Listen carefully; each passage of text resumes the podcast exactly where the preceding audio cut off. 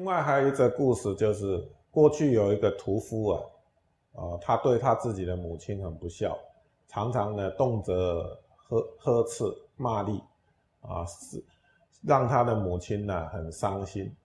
啊，有一天这个不孝的屠夫呢，他听说啊普陀山的观世音菩萨很灵感，特地的他搭船过海啊去朝拜。但是走遍前山后山，总是看不到观世音菩萨。哦，正在失望的时候呢，就遇到了一个老和尚。嗯，那么跟他说明了原委之后，这个老和尚就指点他说：“这个活菩萨此刻已经到你家里去了。”哦，哎，那么这个人就回答说：“有这么一回事吗？”啊，那个活菩萨长得。活的观世音菩萨长得什么样呢？嗯，我要如何知道他是活观观音呢？啊，这个屠这个屠夫呢，半信半疑的问，啊，这个老和尚就说了：你回到家，只要看到啊啊反穿的衣啊啊这个这个倒踏的鞋的人呐，那就是活观音啊！你赶快回去吧。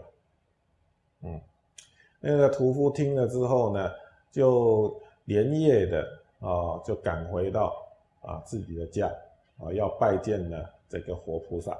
来到家里已经三更半夜了哦，在黑夜当中呢啊，就大力的敲了门啊，哎，开门啊，开门。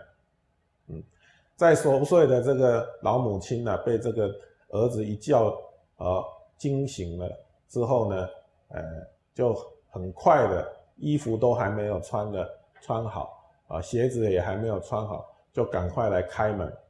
这门子一开啊，啊，这个屠夫就看到他自己的母亲呢，就穿衣服穿反了，倒他的这个鞋，站在他前面。好，这一个屠夫呢，跪头就拜，啊，跪下就拜，啊。想不到您就是这个活菩萨啊，活观音呢，啊，请佛请菩萨你开示弟子啊，哦那么妈妈呢，在这个夜夜里被儿子叫醒之后，莫名其妙的说你在胡说什么啊？啊，我哪里是什么活观音啊？哦，哎，那么这个时候儿子就说了，没有错。老和尚指示我啊，你就是那个反穿衣啊、倒踏鞋的活观音啊，降世。这时候母亲听了恍然大悟，心里想：原来观世音菩萨显圣，慈悲感化我这个不孝的儿子。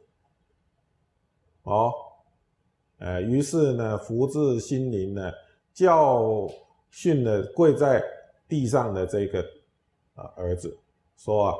你这个不孝子，平常啊不知道好好孝顺父母，要到普陀山去见活菩萨，哪里有那么容易的事？